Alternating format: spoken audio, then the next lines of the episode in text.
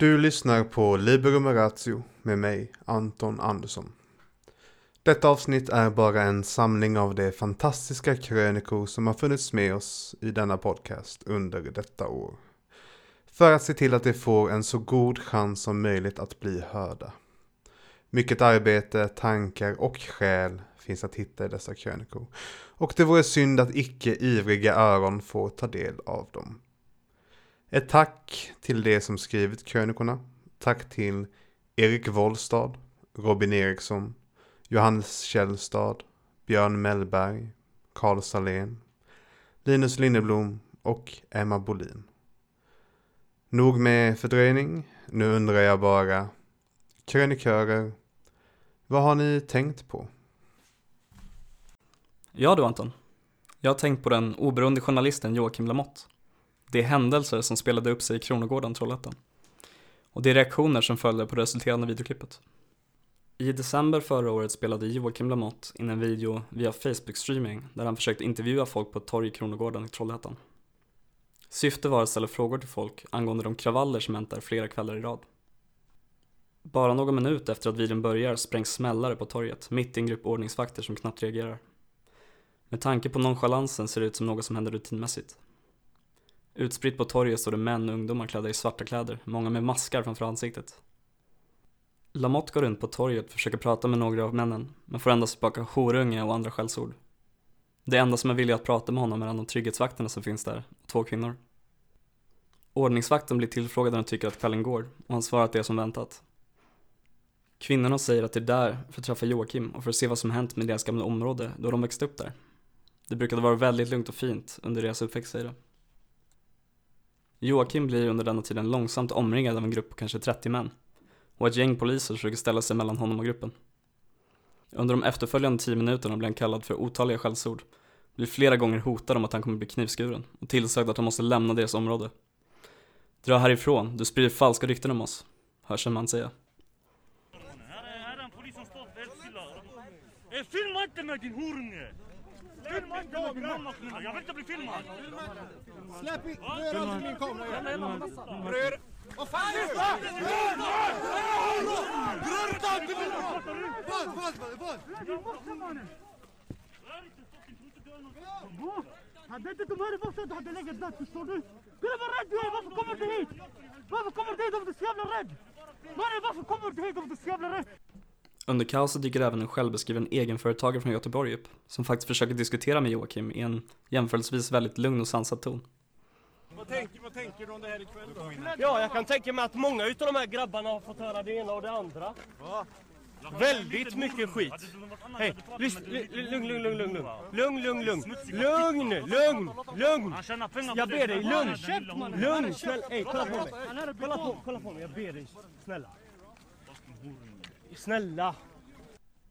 Trots göteborgarens trevande försök till att diskutera så visar det sig för svårt, då gruppen igen försöker stjäla Lamottes kamera och poliserna igen får anstränga sig för att hindra situationen från att bli våldsam. Videon bryts när något till slut får tag på Lamottes telefon och springer därifrån. I slutet av kvällen har Lamotte både blivit bestulen på sin utrustning och även blivit slagen. En polis har även blivit spottad i ansiktet. Det verkar inte heller som att någon har blivit gripen. Videon fick stort genombrott i både sociala medier och i nyheterna. Lamotte är en hjälte som vågar visa hur det faktiskt ser ut i Sverige. Om han inte åkt dit hade det inte hänt något. Varför måste han provocera dem i onödan? Varför målar han en så negativ bild över Kronogården? Det är nästan alltid jättelugnt där. Psh, Swish-horan har ett nytt PR-stund så han kan tigga mer pengar från sina hjärntvättade följare. Rätt åt honom att han blev rånad. Shit, jag hade ingen aning om att det var så illa i Kronogården. Varför gör ingen något? Reaktionerna var minst sagt blandade. Den 26 mars återvände Lamotte till Kronogården för att rapportera. Denna gång till en betydligt lugnare situation. Han streamar till Facebook i några minuter och beger sig sedan till SVT-studion för att medverka i deras nya projekt, Sverige möts direkt. Ett debattprogram om segregation, otrygghet och kriminalitet. Tanken var från början att de skulle spela in programmet i Kronogården, men de blev nekade av Kronogårdens stadsledning som tyckte att det, citat, hade lett till för mycket otrygghet. Debatten i programmet fortgår med en mängd olika debattörer. Poliser aktiva i området som beskriver det omtalade klippet från polisens sida. Fritidsledare som pratar om hur det lyckas ha en positiv effekt på integrationen genom fotboll. och även politiker i form av Liberalernas Nyamko Sabuni och Linda Snecker från Vänsterpartiet som i vanlig ordning kommer in på skattepolitik. Cirka 40 minuter in i programmet är det dags för delen av debatten med Lamotte. Han har på sig skottsäker väst som han har på sig från det tidigare besöket i Kronogården. Av de saker som diskuteras tycker jag att två delar var särskilt intressant.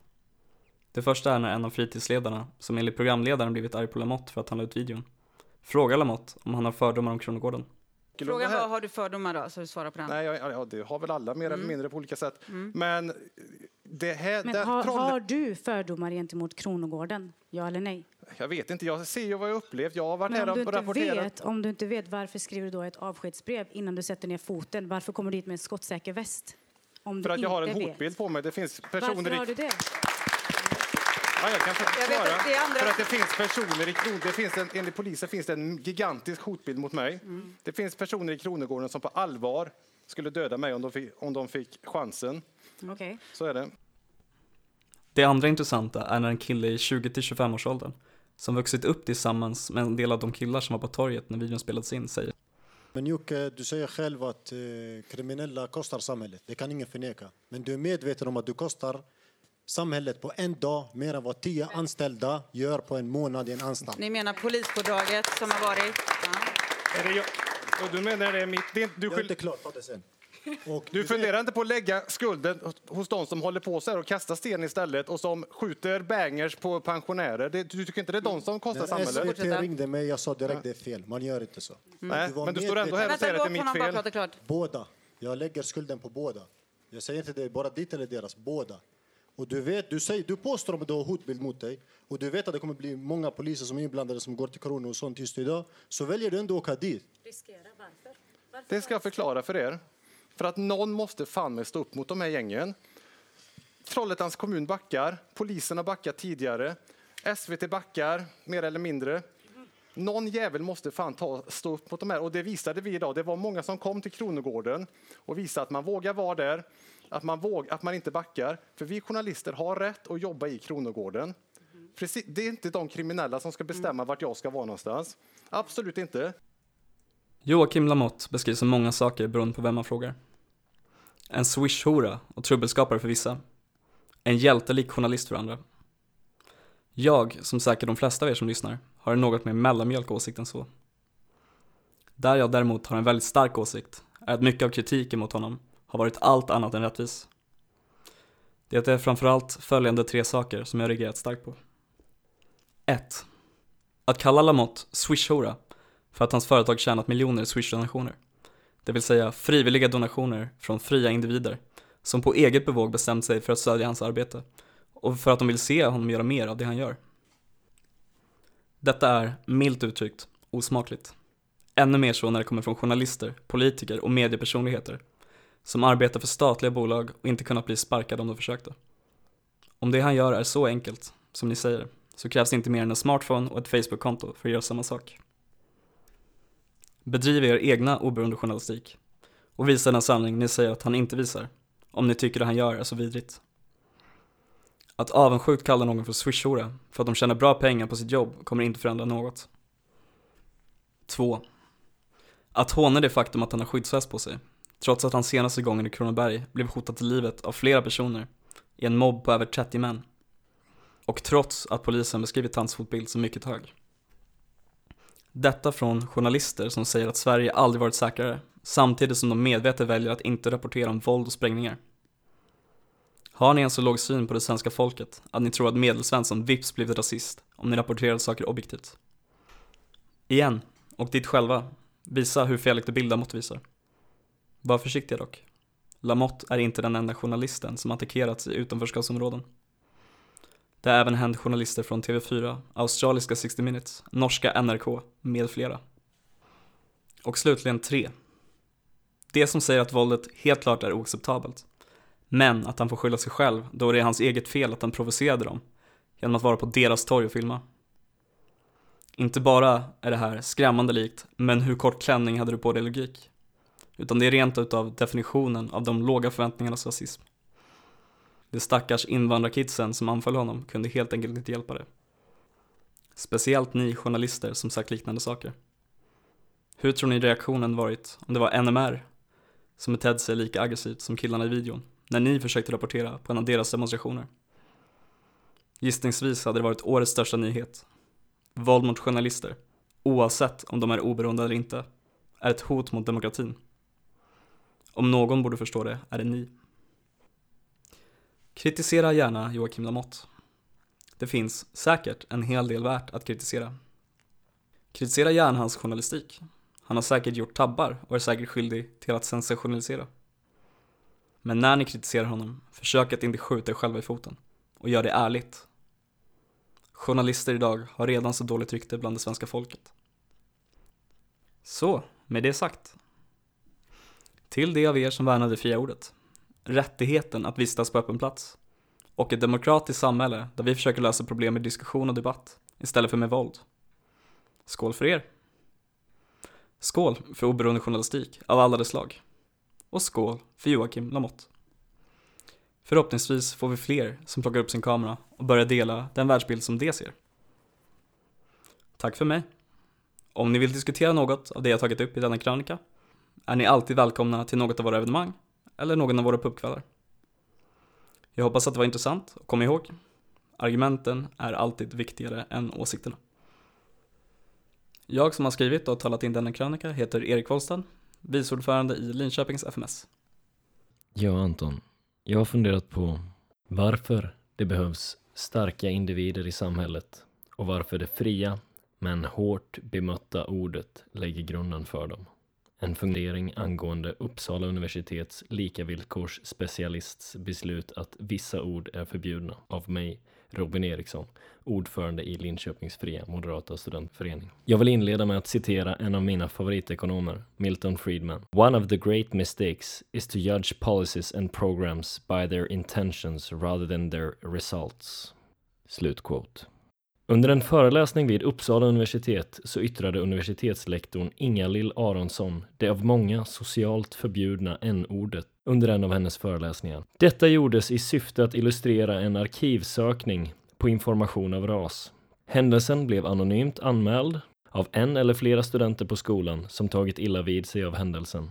Efter händelsen så har Ivar Arpi i Svenska Dagbladet skrivit om hur Inga-Lill blev tvingad till att lova att aldrig igen använda ordet. Jag läser transkriberingen. Lovar du att aldrig använda en ordet igen? Likavillkorsspecialisten vid Uppsala universitet. Han böjer sig fram över bordet mot Inga-Lill Aronsson. Det är hon som måste lova. Tystnaden i rummet kan skäras med en kniv. Runt bordet sitter även prefekt och ställföreträdande prefekt på hennes institution och ett stillsamt fackombud. Hörde jag rätt? tänker Aronsson. Hon böjer på huvudet. Situationen är obehaglig. Efter en stund lovar hon, mot bättre vetande. Vi hade fått sitta kvar om jag inte gick med på det. Jag såg ingen annan utväg än att gå med på det, säger Aronsson. Vad som sedan hände kan inte annat än ses som mycket ironiskt. Academic Right Watch rapporterar från intervjun med Studio 1 där likavillkorsspecialisten uttalar sig angående händelsen på Uppsala universitet. Reporten frågar vilka fler kontroversiella ord finns det som Uppsala universitet vill att man undviker som lärare eller professor? Likavillkorsspecialisten svarar Ja du, eh, Uppsala universitet har inte gått ut med en lista och vi har inte sån eh, liksom beslut. Reporten svarar. Men borde man inte ha en sån lista? Likavillkorsspecialisten svarar igen. Ha sunt förnuft. Alltså jag tror alla vet liksom. Är det okej? Okay? Förlåt, nu känner jag mig tvungen att säga H-ordet till exempel. Hur lämpligt eh, det är och hur nödvändigt är det? Likavillkorsspecialisten uttalade alltså H-ordet i sin helhet.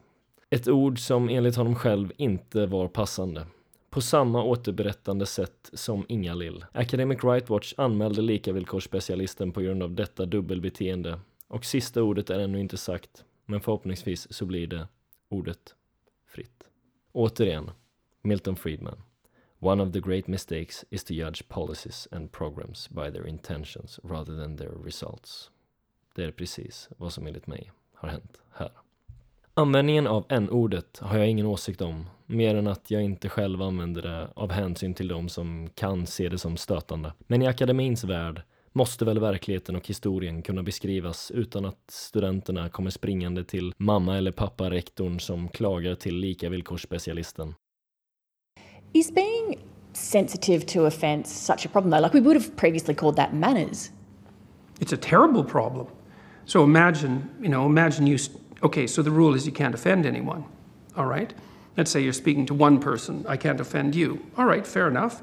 What if I'm speaking to 10 people? Do I get to offend one in 10? How about one in a 100? How about one in a 1,000? You're going to come out on stage and you're going to say something important about something vital, and you're not going to offend one person in a 1,000? Well, you can't say anything about anything important ever without offending probably the person you're talking to. Det var Jordan Peterson som ger sin tanke på varför inte det fria ordet får begränsas och varför man ska ha rätten att kränka någon när man pratar med den. Och den måste bibehållas. Vi måste helt enkelt låta individer bygga starka. Därför landar jag i funderingen, vad är egentligen en individ? Ordet individ kommer från latinets individum med betydelsen odelbar. Det har därmed samma grundbetydelse som det grekiska låneordet atom. Det gör att en individ är den minsta beståndsdelen av en grupp, som ett kollektiv. Därför är min erfarenhet och tes att svaga grupper inte skapar svaga individer. Tvärtom skapar svaga individer svara grupper, kollektiv eller samhällen. Vad har då Uppsala universitets likavillkorsspecialists agerande att göra med de starka individernas vara eller inte vara att göra? När man inte kan använda ord för att beskriva historia förknippat till ordet så riskerar vi att glömma bort den faktiska anledningen till att det var problematiskt att från början använda ordet. Här infinner sig de låga förväntningarna på mottagaren som uppenbarligen inte kan hantera vad den själv hörde. Gensvaret kan inte vara att ingen annan ska få behålla rättigheten att lära sig av historien och att lära sig hantera sina egna öron. Gensvaret bör istället vara att all historiebeskrivning självklart är tillåten och att personerna som tog illa upp nu istället bör ta tag i sig själva och börja utvecklas till starka individer. Starka individer tittar på vad som är okänt och otäckt för individen och ger sig sedan av dit. Det handlar inte om att vara en diktator eller att spänna musklerna, utan om att göra det som känns jobbigt eller tufft i stunden. Det är där innovation av liberalismen skapas för att sedan sparas på rätt sätt av konservatismen. I dansen mellan de ideologiska motpolerna. Vad händer med dig som ledare om du inte som individ vågar ta dig an den här dansen och bemöta det som för dig känns obekvämt? Då blir du kvar som en svag ledare. Och det finns två ytterst bra exempel i vår historia. Dessa ledare ser jag som Josef Stalin och Adolf Hitler. De hade många brister, båda två på sina håll. Men en sak hade de gemensamt. Båda två spridde skräck omkring sig och klarade inte av att ha kompetent folk runt omkring sig. Och eftersom de var rädda för kompetenta officerare i deras närhet så fick de istället en sämre militär som på sikt förlorade sina strider. Tack för det, Stalin och Hitler. Men liksom Stalin och Hitlers rädsla för de starka individerna i dess närhet så begränsar munkaven möjligheter för samhället att producera dessa individer som i framtiden kan motsäga sig de urspårade ledarna och skapa starka grupper. Det är därför det fria ordet och vårdandet av det är så viktigt. Det möjliggör för att möta det som man inte förstår eller inte upptäckt ännu och utvecklas till en stark individ. Det kan låta trivialt att vara orolig för att ord och uttryckssätt begränsas och förbjuds på universiteten. Men med bakgrund av vad jag nyss sagt så tycker jag inte det borde göra det. Istället så är det starten på en spiral som jag inte tycker vårt samhälle ska börja vandra i. Det totalt fria ordet möjliggör för personer att axla ansvaret för sina egna öron och vad som finns och händer däremellan närmare bestämt i hjärnan. Vad som tas in kan du inte styra över, men ack hur du agerar på det. Min frihet att röra sig fritt slutar där min näsa börjar.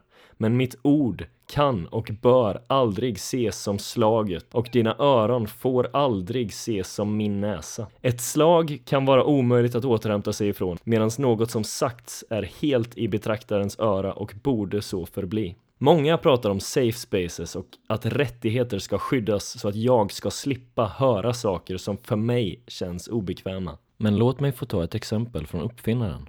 När jag har en idé angående att utveckla en produkt så hade jag älskat om ingen sa emot mig. Men det är mitt jag, i just det här nuet, som jag känner så. För om jag går till marknaden med denna produkt som jag oemotsagd tagit fram i mitt akademiska safe space så är risken otroligt stor att ingen faktiskt vill ha den. Och att den kritik som borde lyfts av de safe space munkavlade personerna som skulle lyft den faktiskt var sann. Istället står jag nu här bankrutt med en dålig idé som inte varit någon, absolut inte någon, till nytta. Hade det då inte varit snällare mot mig att säga det direkt? Och om vi nu spolar tillbaka till tillfället då personen skulle gett mig feedbacken. Valet är jobbigt och att kritisera någons idé är tufft.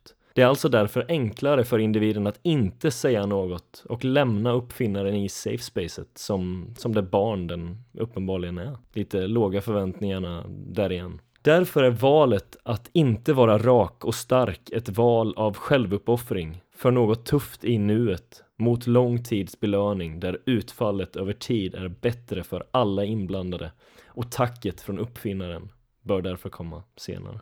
Den starka individen är alltså den som vågar offra sitt ansikte för vad den tror på i det långa loppet och gör det som känns obekvämt i nuet. Vid första anblick låter det som en fin idé att skydda folk från kritik utan omsvep och krusiduller. Men kanske är just detta början på den här läskiga spiralen vi inte vill trigga igång. Och det är absolut inte ett sätt att bygga starka individer. Detsamma gäller för politik. Personer som bestämt sig att någon i ett visst parti är idioter bara för att de är med i det partiet riskerar att skjuta sig i foten. Det man då gjort är att begå en rent identitetspolitisk handling och man har slutat att ompröva sina och andras faktiska ståndpunkter i skydd av det starka kollektivet fyllt av svaga individer. Dessa individer styrs ofta av någon stark ledare som dikterar villkoren och finns det inte tillräckligt med starka individer i närheten så, så blir dess makt oemotsagd. Därför är det bästa att alla är starka individer. Det andra styrskiktet kallas diktatur och består av en krokodil och en massa nickedockor. Krokodilen har stor mun och små öron. Nickedockorna tänker inte, utan lever som religiösa följare. I likhet med Marx princip att religion är som opium for the people. Ja, just det. Sa Marx. Jag är så anti-identitetspolitik att jag kunde inte brytt mig mindre. Sa Marx något som är av värde så tänker jag använda det. Inte för att jag är en följare i hans kollektiv, utan för att jag vet att jag som individ är stark nog för att lyssna med mina öron, filtrera det jag hör och dra en slutsats om vad som är vettigt. Att genom safe spaces inte ge människor den rätten att utvecklas genom att bemöta det obekväma är ett rent karaktärsmord på den framtida starka individen som ska ta hand om sig själv och tvätta sina egna öron. Man kan ta på sig hörselkåpor om man vill, men då får man också ta följden av att klockan 23.30 på natten dansa iförd hörselkåpor på klubben som den starka individ du uppenbarligen är. Inte mig emot. Skyddsrum är bra i krig och kuddrum är bra på dagis. Men inte bland personer som ska utvecklas till starka individer och bli del av framgångsrika grupper. Där den yttersta kollektiva tillhörigheten är samhället.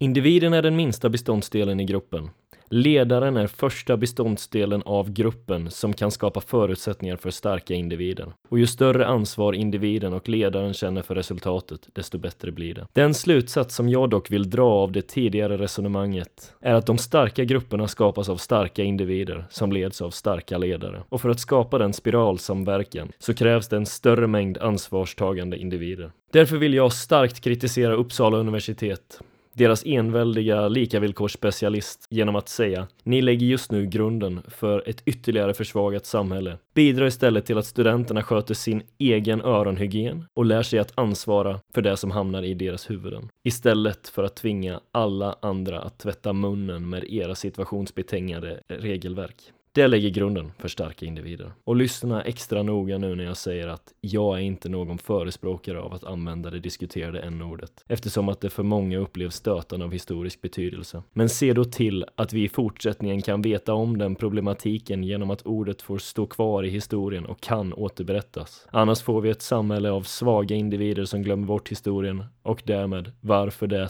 nu relevanta n-ordet är problematiskt att använda. I början av mars så gick Uppsala universitets rektorer ut med att det inte var fel agerat av Ingalill. Istället blev det en stor vinst för det fria ordet, de kommande starka individerna och för historiebeskrivningen. Återigen, argumenten är viktigare än åsikterna. Glöm aldrig det. Och glöm aldrig vår historia och varför vi behöver fler starka individer i samhället, det färre. Du har lyssnat till mig, Robin Eriksson, ordförande för Linköpings fria moderata studentförening om varför samhället behöver fler starka individer. Jo du Anton, jag har tänkt på minnen med mina nära och mina kära. Solen skiner och det syns gråa moln i fjärran och de tycks vara på väg mot oss. Min morfar säger skämtsamt, det blir visst en riktig midsommar i år med, det brukar ju regna. Jag ser mig omkring där jag sitter på altanen, njuter av hur den värmande solen och de svalkande vindarna skapar en dans av värme och svalka på mitt ansikte. En bil kör upp på uppfarten och min mamma, gammelmormor och gammelmorfar stiger ut. När min gammelmormor kommer upp till altanen omfamnar hon mig och säger något vänligt. Och jag tänker, jag avundas inte mina kamrater som valde att träffas för att festa idag. De borde avundas mig. Mitt namn är Johannes Källstad. Jag är 23 år gammal och studerar till psykolog vid Linköpings universitet. Idag har jag och min gode vän Anton fått möjligheten att skriva om något som betyder mycket för mig, nämligen min familj. Eller i denna essämonologs fall, kärnfamiljen som koncept. För hur roligt jag än tycker det är att skriva målande beskrivningar av min familjs midsommar, så tror jag att ni är mer intresserade av kärnfamiljen, det vill säga två gifta vuxna, oftast en man och en kvinna, samt deras barn, och hur den fungerar som struktur och institution i samhället. Först och främst vill jag adressera något som ofta kommer upp när jag för familjen på tal, nämligen hur den förhåller sig till individualism. Individualism för mig innebär att individen är den minsta minoriteten som bör skyddas. Men för att en individ ska kunna agera fritt behöver den ett sammanhang. Och det primära sammanhanget är just familjen. Så i ett individualistiskt land blir familjen den minsta byggstenen. Då den fungerar som en språngbräda för de individer som lever i den. Att stärka familjen är alltså att stärka individen. Men de som ifrågasätter familjen på detta sätt, det är inte den minsta byggstenen i samhället. Det är ju individen som är den minsta byggstenen är dock inte ett ifrågasättande som i vanliga fall oroar mig. För detta är ju bara en fråga om hur vi väljer att se vår tillvaro i samhället. Inte ett ifrågasättande av familjen som entitet i sig. Dock så är kritik som giftermål kan aldrig vara feministiskt, för att det är en förtryckande institution. Eller kärnfamiljen är en utdaterad institution som inte fyller någon egentlig funktion. Den här typen av kritik oroar mig på riktigt, för den hotar själva existensen av det statistiskt sett bästa sättet att leva i dagens samhälle. Innan jag går in vidare på den här kritiken så vill jag bara lyfta några av de självklara fördelarna med just kärnfamiljen. Personer som växer upp med två föräldrar klarar sig bättre i skolan, har det bättre ställt ekonomiskt och söker sig till högre utbildningar i större utsträckning. De har också en mindre risk för att hamna i missbruk, kriminalitet, drabbas av psykisk ohälsa och till och med för att bli överviktiga. Men nu till kritiken. För det första, Giftermål kan aldrig vara feministiskt, för att det är en förtryckande institution. Det här citatet kommer från en artikel ur The Guardian från 2016, där en av artikelns författare, Julie Bindle, säger Dress it up, subvert it, deny it all you want. Marriage is an institution that has curtailed women's freedom for centuries. Denna kritik av giftermål grundar sig på en feministisk och postmodern syn på världen där allt är maktrelationer och systematiskt förtryck. Men om det finns ett systematiskt förtryck inneboende i just giftermål, varför är det då fler av de rikaste kvinnorna i samhället som väljer att gifta sig? Och varför finns det så tydliga fördelar med att växa upp i en familj med två föräldrar? Mot detta skulle man kunna invända, men man behöver ju inte gifta sig för att bo tillsammans. Man kan bo under andra omständigheter. Men giftermål är även i detta fall bättre. Detta för att gifta föräldrar separerar i mindre utsträckning än samboende föräldrar. Giftermål är alltså fortfarande i kulturens ögon, som tur är, en stark överenskommelse om att vi ska leva i nöd och i lust. Nu till den andra typen av kritik. Kärnfamiljen är en utdaterad institution som inte fyller någon egentlig funktion. Detta är ett argument som för mig faller i kategorin Ditt argument, det har alltid varit så, håller inte. Så vi kan rucka på våra kulturella fundament hur mycket vi vill. Men enligt mig så ligger bevisbördan inte på mig när någon ifrågasätter giftermål. Detta är ett sätt att leva som många i samhället idag efterlever och den som kritiserar denna tradition måste då rimligtvis komma med en förklaring till att familjen inte fyller någon egentlig funktion. Dock så är detta i dagsläget svårt, i och med att vi i dagens samhälle ser att hela familjer är någonting som är gynnsamt för alla inblandade. Men detta argument kan leda till något direkt farligt. Nämligen att stater som har denna värdering börjar ersätta familjen med statliga initiativ, positiva friheter, som således gör familjen funktionslös på riktigt. Detta har vi sett hända i Sverige. Skolan ska nu uppfostra dina barn. Staten är ditt skyddsnät när du behöver stöd och hjälp och dina gamla släktingar, de kan du sätta på ett statligt finansierat äldreboende så att du slipper träffa dem. Detta är alla positiva friheter som blivit frihetsinskränkningar i slutändan, som de tenderar att bli. Det socialistiska begreppet folkhemmet fångar in det farliga med denna utveckling. Din familj ska inte vara den konstellation du föds in i. Din trygga punkt som du under hela livet kan använda som språngbräda. Istället så ska din familj vara staten och hela det svenska folket med statsministern som överhuvud. Med allt detta sagt vill jag ändå belysa ett faktum. Att leva med samma person hela livet är svårt. Att uppfostra barn tillsammans är otroligt svårt. Och att gifta sig är ett livslångt projekt som snarare lägger vikt på i nöd än på i lust. Men det är ändå på detta sätt som jag vill leva. Det är på detta sätt som jag vill lära mina barn att de ska leva. Samt det sätt som jag nu hoppas att du också vill leva. Jag som talat in denna krönika heter Johannes Källstad, medlem i Linköpings fria moderata studentförening. Den här podden handlar ju om det fria ordet. Så jag tänkte att det kunde vara passande att prata lite om ett förbjudet ord. Snart kommer ni få höra en uppläsning av ett konstverk ur en bok av Joakim Pirinen. Det är jag som läser upp texten, men det är alltså inte jag som skrev den. Texten rimmar inte. Man kanske inte direkt identifierar den som dikt. Men när jag läst på om boken så har jag fått klart för mig att det är dikt av sorten prosa. Prosa behöver inte rimma. Om ni skulle undra varför jag äger boken så beror det på att den damp ner i brevlådan eftersom jag var prenumerant på tidningen Gallago i början av 00-talet. Om en politisk kommissarie frågade varför jag köpt boken så skulle jag med gott samvete kunna säga att jag inte köpt den. Jag fick den. Jag är oskyldig. Det stycke som jag kommer läsa upp innehåller två förekomster av det förbjudna ordet. Anledningen till att det förbjudna ordet yttras vid upplösningen är att det blir omöjligt att prata och analysera verket om det inte först presenteras i sin helhet. Jag tror dock att boken ännu så länge är laglig. Om den hetsar mot något så hetsar den mot ett folk som aldrig har funnits. För den som blir upprörd så kan en tröst i sammanhanget vara att ingen blev skadad vid tillkomsten av denna dikt. Möjligen undantaget Pirinen, själv som kanske var lite tokig när han skrev den och möjligtvis i rätten kan framföra en dåres försvarstal. Det är för övrigt en mycket märklig bok. Nu börjar alltså uppläsningen. Lövenborgs expedition. Vi hade ånyo brutit upp med nära hundra bärare och Ascaris från Kvamale, vår replipunkt och till yttermera visso civilisationens yttersta utpost i denna del av Afrika och överlämnat befälet åt Belloc och hans anhang att i akt och mening grundligt söka pröva sanningshalten hos denna så efterhängsna ryktesbildning kring en stam av ljushylta krigare huserande i Afrikas mitt. Norr om högplatån, där Kvamale med omnejd var belägen, vidtog ett hinterland av oländiga osunda träskmarker, vilket vi denna gång avsåg att genomsöka. Så gott som genast insjuknade emellertid expeditionens samtliga infödda deltagare i elefantfeber. Och vi, Litander, den trogne Bertilsen, italienaren Gambrini och jag tvangs fortsätta på egen hand. Umbärandena tog oss snart överhanden. Hettan var omutlig. Det enda villebrådet därstädes, aporna, vore okäntliga till människoföda.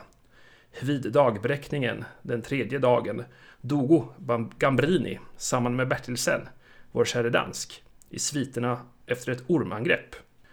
Undertecknad begrov sorgfälligt i tappra tu i den grunda förnan.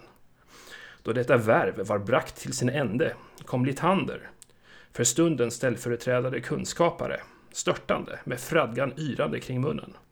Där är och det! Jag såg dem! ropte han. Lugna er kar, sade jag.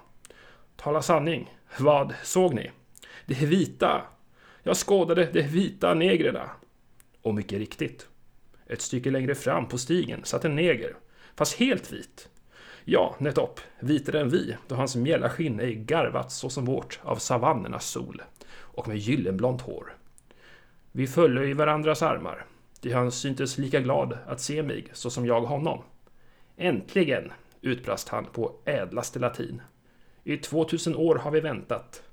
Kom, nu blir ju herr gammal i vår by.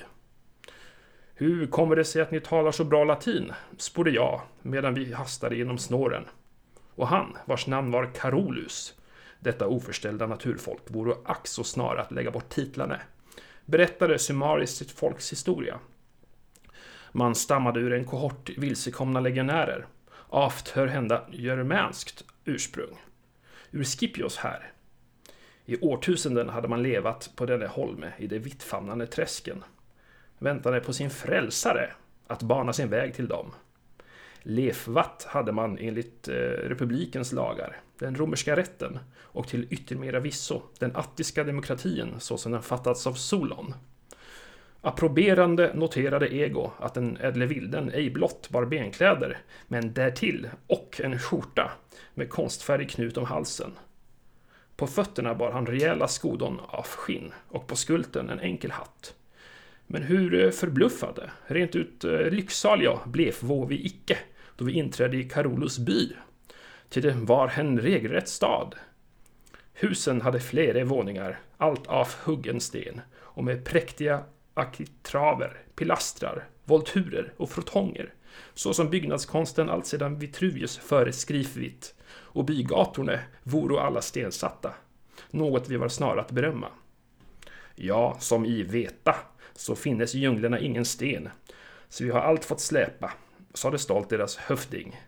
E, eller än hellre talesman, en fryntlig herre med frodiga rödlotta polisonger och ej benkam genom näsbrosket, men väl över den fylliga buken en guldkedja av, en klockkedja av guld.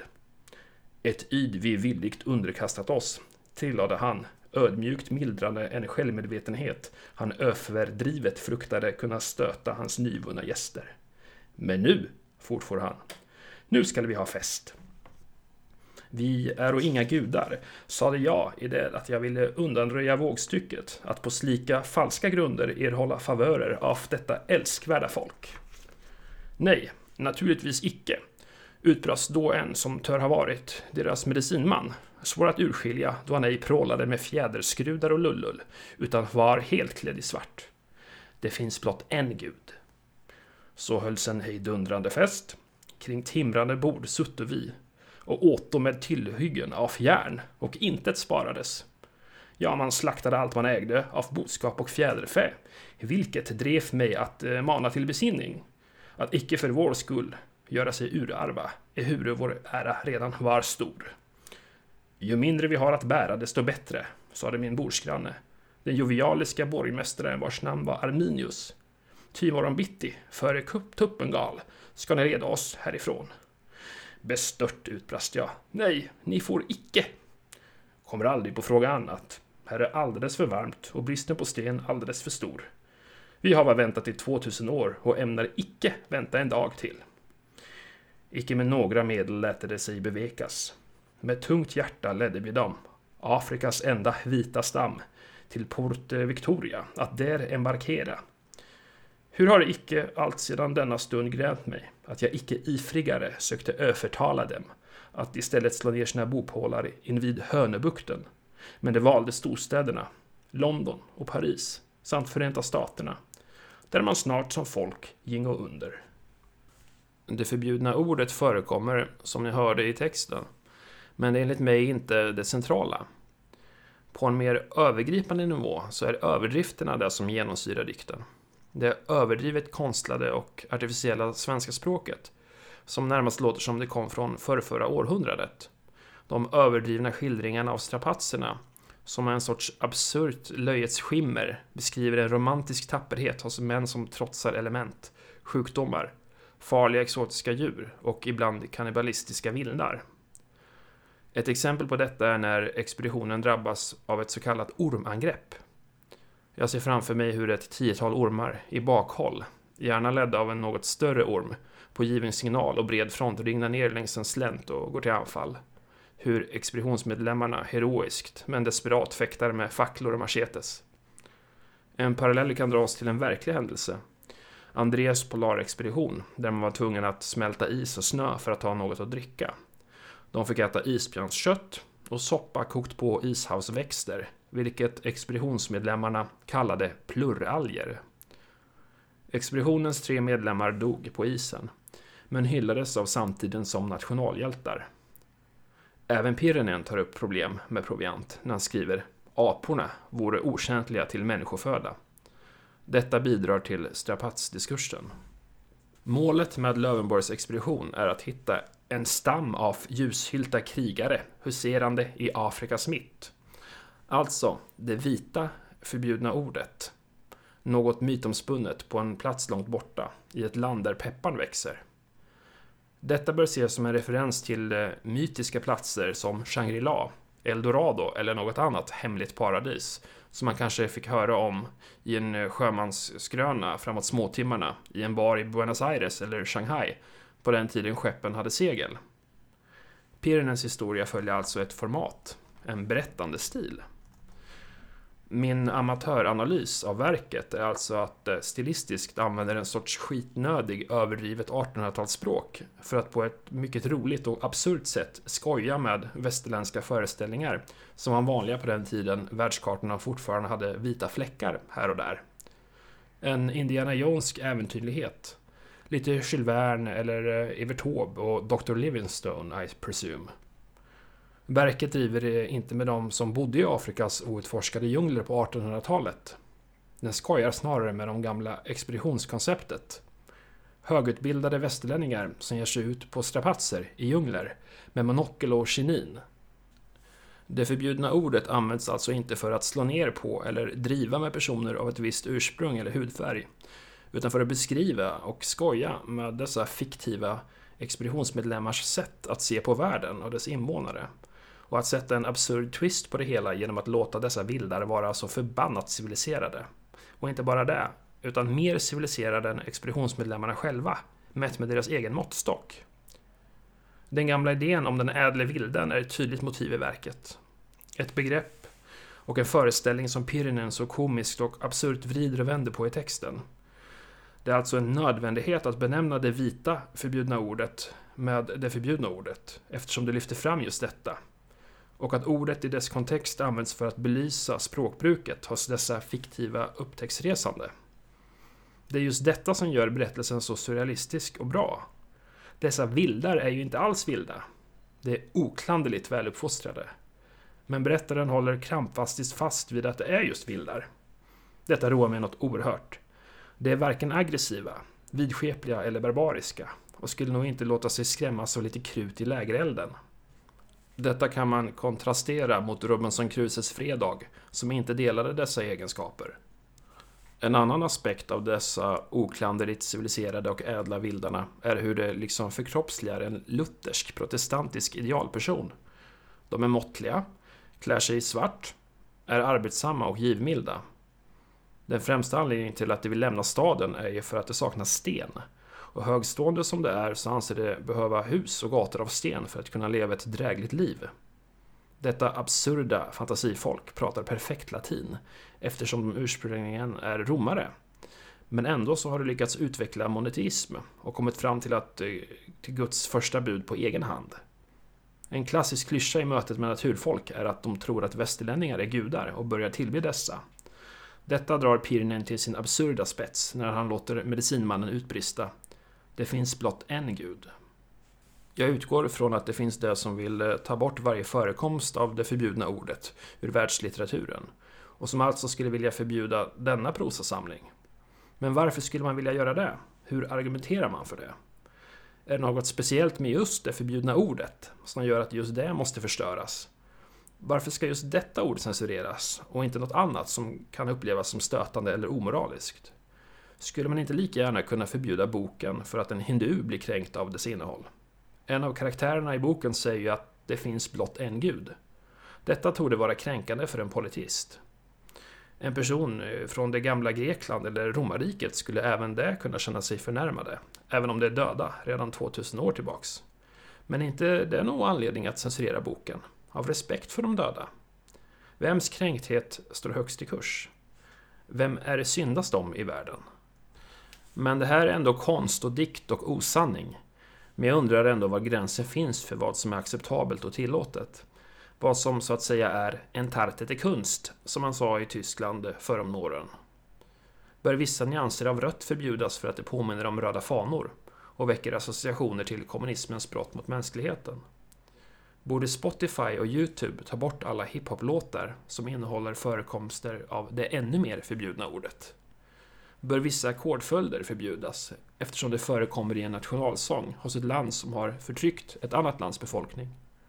Ska vi stifta lagar mot att klä ut sig till indian på halloween? Är det okej okay att en klädbutik säljer bruna skjortor?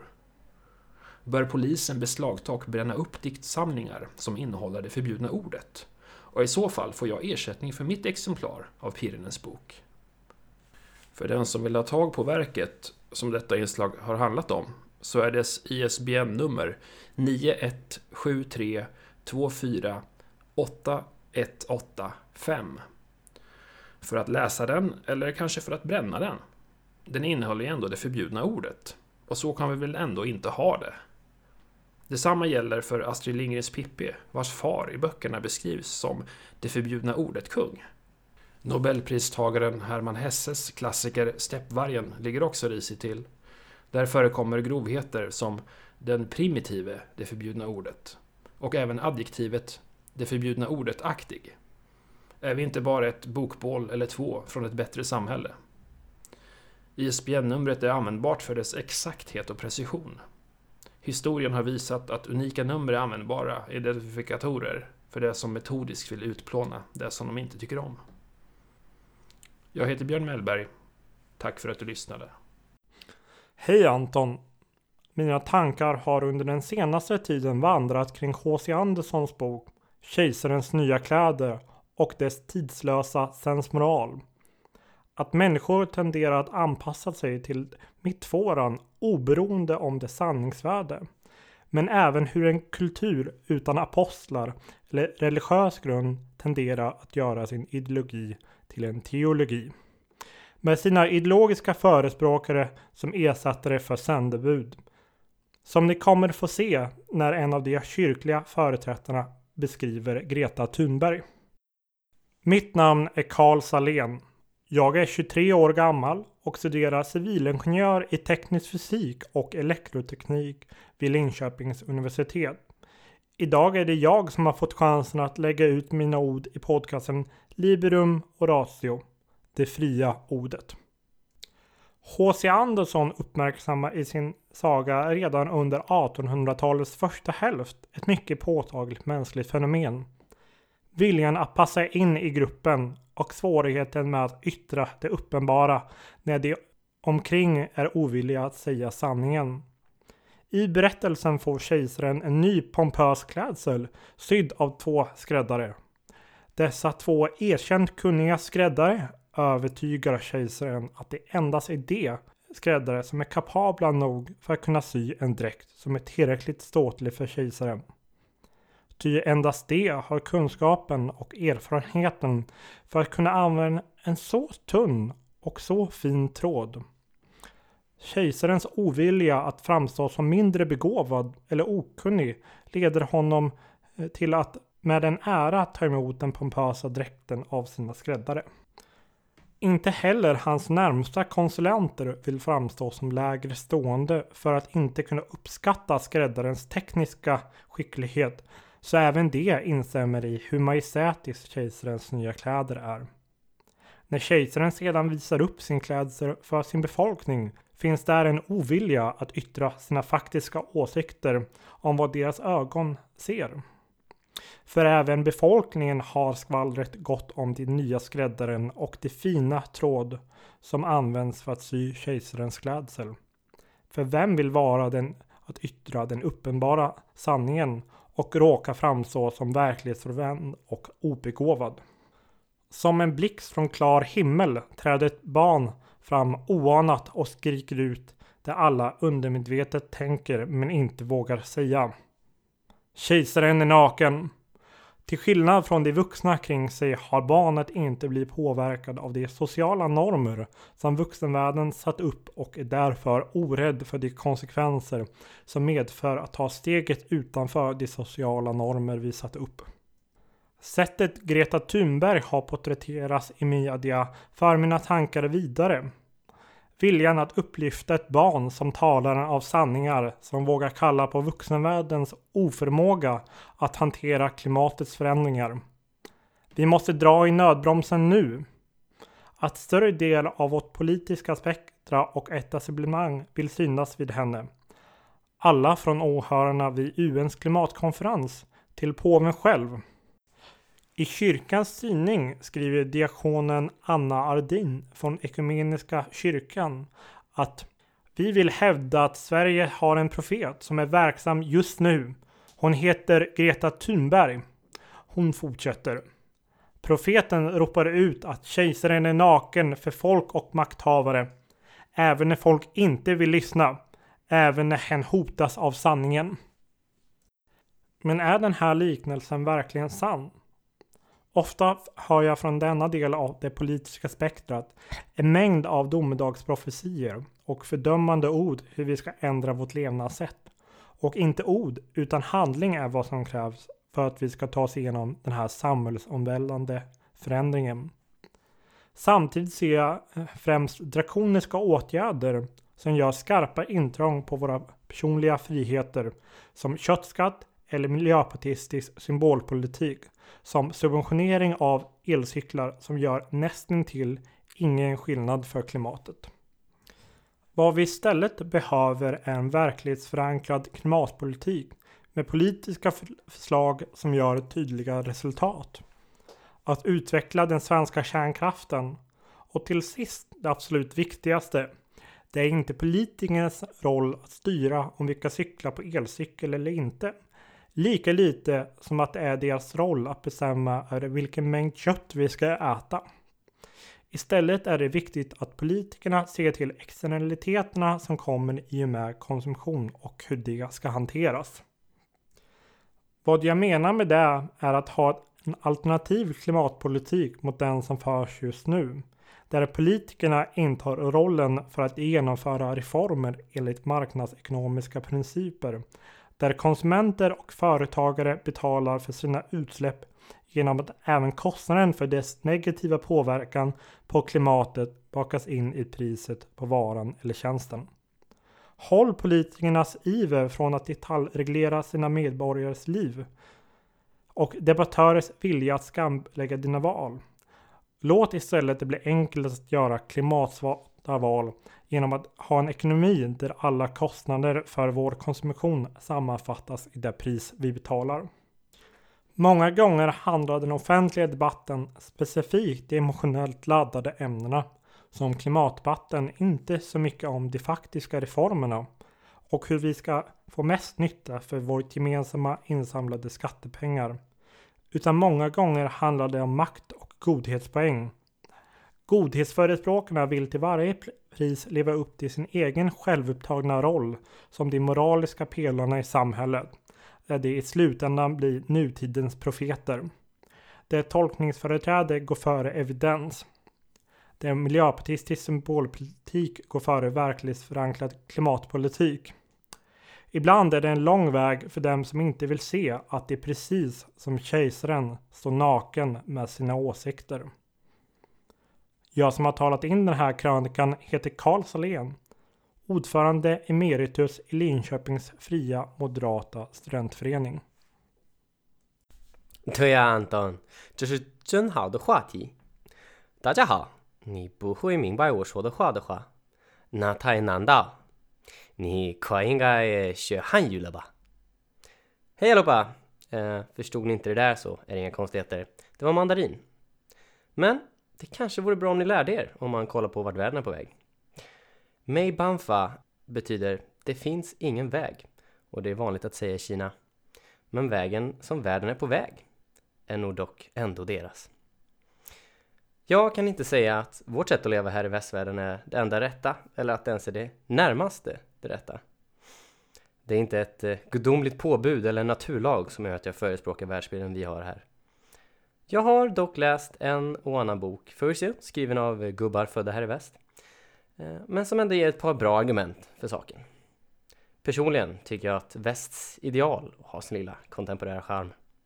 Vad jag kan och kommer säga är däremot att om vi vill behålla detta inte helt ofelbara sätt eh, att leva vårt liv med demokrati, yttrandefrihet och eh, erkännande av individens värde så är det kinesiska kommunistpartiet det enskilt största hot som existerar för västvärlden.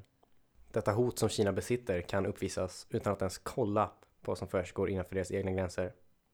Det hade varit en krönika i sig, eller tre, att kolla på det. Också en liten disclaimer att härifrån, om jag nämner Kina så är det nästan uteslutande kinesiska kommunistpartiet som jag menar och inte landets befolkning. Det farligaste och kanske tydligaste exemplet på hotet Kina besitter är FN och Kinas makt där. Saudiarabien, Pakistan, Somalien, Nigeria, Kuba, Qatar, Egypten och Kina. Vad har dessa länder gemensamt? De sitter alla på FNs råd för mänskliga rättigheter. Faktum är att fyra av de 15 råd som FN har leds av kinesiska personer. FNs generalsekreterare Antonio Guterres, ursäkta mitt uttal, kritiseras ofta för hans tystnad rörande Kinas brott mot mänskligheten. Samt eh, FNs vice generalsekreterare Amina Mohammed, tidigare en miljöminister inblandad i en kinesisk härva där utrotningshotade arter exporterades till Kina, har båda talat mycket gott om Kinas Belt and Road initiativ eh, och framhåller ofta vilken potential Kina har att lyfta länder ur fattigdom och hur goda de är. I realiteten är projekten ofta dåligt byggda, leder knappt till några enska jobb alls och eh, utan kompetent underhåll så faller de snabbt samman. Men dessa initiativ ger ändå Kina rätten att lägga beslag på naturresurser i dessa fattiga länder och att hårt kräva tillbaka pengarna med ränta. Detta leder in i FN-politiken. Förutom sitt flitiga användande av vetorätt Eh, så fort koncentrationsläger, dataintrång eller protester står på agendan så har Kina en mer diskret approach för att få in sin inte riktigt så demokratiska vilja igenom i ett demokratiskt institut. Kina använder afrikanska länders skulder som de har enormt svårt att betala tillbaka. Kina erbjuder att kapa dessa skulder i gentjänst mot röster Flertal länder har rapporterat att Kina krävt att de fotograferar sin röstlapp inuti röstbåset innan de frigör fonderna. Detta är en uppenbar skymf mot de anonyma röstningar som utgör grunden i vår demokrati. 2016 så skrev Kina på ett kontrakt med FN där de var villiga att finansiera FNs Peace and Development Fund med 20 miljoner dollar om året i 10 år endast ett litet motkrav på att få lite inflytande i kommittén som instruerar generalsekreteraren på vilka projekt som bör undertas. Fyra av fem medlemmar i den här kommittén är nu kineser. FN, ett, eh, ja, ett så vackert initiativ för världsfred och global gemenskap. Men som tyvärr har sina brister. Har bit för bit infiltrerat av dessa självtjänande krafter. Fortfarande inte övertygad? Vi kan ta ett exempel till. Gällande censur kan man inte förneka att Kina toppar listan i skicklighet. Likt eh, partiet i George Orwells 1984 har de bemästrat sin konst. Bland annat genom The Great Firewall of China. Med en stat som blockerar all kommunikation och möjlighet att uttrycka missnöje kan uppfattas som en svag stat. Folk kommer ifrågasätta statens rädsla för diskussion och därmed staten själv och om folket börjar tänka på detta vis så är staten inte långt ifrån sin egen undergång. Skickligheten som Kina uppvisar gällande censur kommer fram genom att folket i viss mån får uttrycka sin ilska mot regimen på de inhemska sociala medierna för att ge en illusion av yttrandefriheten. Men sekunden som ordet riskerar att bli till handling, bli en protest, så krossas de. Tre flugor i en smäll får Kina här. Man ger illusionen av yttrandefrihet. Man förhindrar att yttrandefriheten faktiskt eh, sker och tack vare att man kontrollerar och övervakar all den datan så vet man vilka personer som utgör ett hot i framtiden och vad deras mål är. Detta händer oftast innanför Kinas gränser, men det finns vissa frågor om skeenden utanför gränserna också. Hur får en tweet på sju ord hela NBA att falla till sina knän och be till sin herre, be till Kina om förlåtelse. Varför censurerar Marvel gladeligen sina filmer? Och varför väntar Världshälsoorganisationen flera veckor med att berätta att Kung Flu, a.k.a. CCP-viruset, a.k.a. Corona i folkmun, är smittsamt mellan människor? När Taiwan flera veckor tidigare redan bevisat detta. Jo, för Kina har alldeles för mycket inflytande över dessa organisationer. Censur på deras egna medier, det är en sak. Men censurens tentakler har även letat sig in på det fria nätet, på vårt nät. Där företag gör allt som behövs för att behaga CCP och få tillgång till deras oh så värdefulla 1,4 miljarder potentiella tittare och kunder. På tal om företag och ekonomi. Kinesiska företag som inte har en chans i världen att legitimt komma in på den amerikanska börsen har hittat ett kryphål. Så kallad reverse merges, eller omvänt förvärv på svenska. Ett omvänt förvärv är när ett onoterat bolag köper upp ett redan börsnoterat företag men som är i väldigt dåligt skick eller kanske rent av vilande. Och sedan driver företaget under täckmantel av det börsnoterade företagets namn fast med det onoterade företagets tillgångar, geografiska lokation och företagskultur. Mellan 2006 och 2012 listades 400 kinesiska företag på den amerikanska aktiemarknaden. 80% av dessa var omvända förvärv. Efter några år var den genomsnittliga värdeökningen på dessa företag flera hundratals procent. Genomsnittet. Detta är givetvis helt befängt. Pappersföretag, gödselfabriker och eh, lantbruk från den kinesiska landsbygden utan någon vidare historia eller expertis redovisar flertalet gånger bättre resultat än världsledande aktörer i samma branscher. Och i det ordet ligger kruxet. Redovisat resultat. Den som är lite insatt på börsen förstår att detta är mer som den japanska bostadsbubblan 89 eller den amerikanska 2005. Men även om man vet om bristerna och fifflandet bakom kulisserna kan möjligheten att tjäna snabba cash göra att man lätt tänjer på gränserna av både moral och laglighet. Vinnarna är de kinesiska lurendrejarna och amerikanska börshajarna villiga att ta risken. Förlorarna är amerikanska medelsvenssons, eller kanske Smiths man ska säga, vars investerade sparpengar snabbt försvinner när bubblan till sist spricker. Men inte alla agerar i denna skrupiösa manér. Ett eh, konkret exempel är China Green Agriculture, ett gödselföretag, som avslöjades som bluff av investmentfirman Muddy Waters. Enligt deras beräkningar, baserade på datan företaget publicerat, så skulle tiotals trucktransporter behöva lämna fabriken var dag för att transportera de rapporterade produktionsmängderna. Muddy Waters bestämde sig för att göra något extremt farligt. Att bryta kinesisk lag. Inuti Kina. De satte i hemlighet upp videokameror och filmade företaget i över ett år. Och upptäckte då att ytterst få transporter faktiskt kom och gick. Cirka en om dagen. Det tog sedan det hela ytterligare ett steg längre och skickade dit en lokal agent. Den agenten utgjorde sig för att vara en teförsäljare. Lustigt nog. Den förklädda agenten närmade sig portvakten och sa att han ville ut gratis teprover till alla anställda på plats. För att promota sitt egna märke. För att kunna veta hur mycket te som behövdes så bad han att få information om de anställda. Vilket han fick. 40 stycken jobbade där. Varav en var lastbilschaufför. Detta företag var alltså börsnoterat på mångmiljonbelopp på den amerikanska marknaden.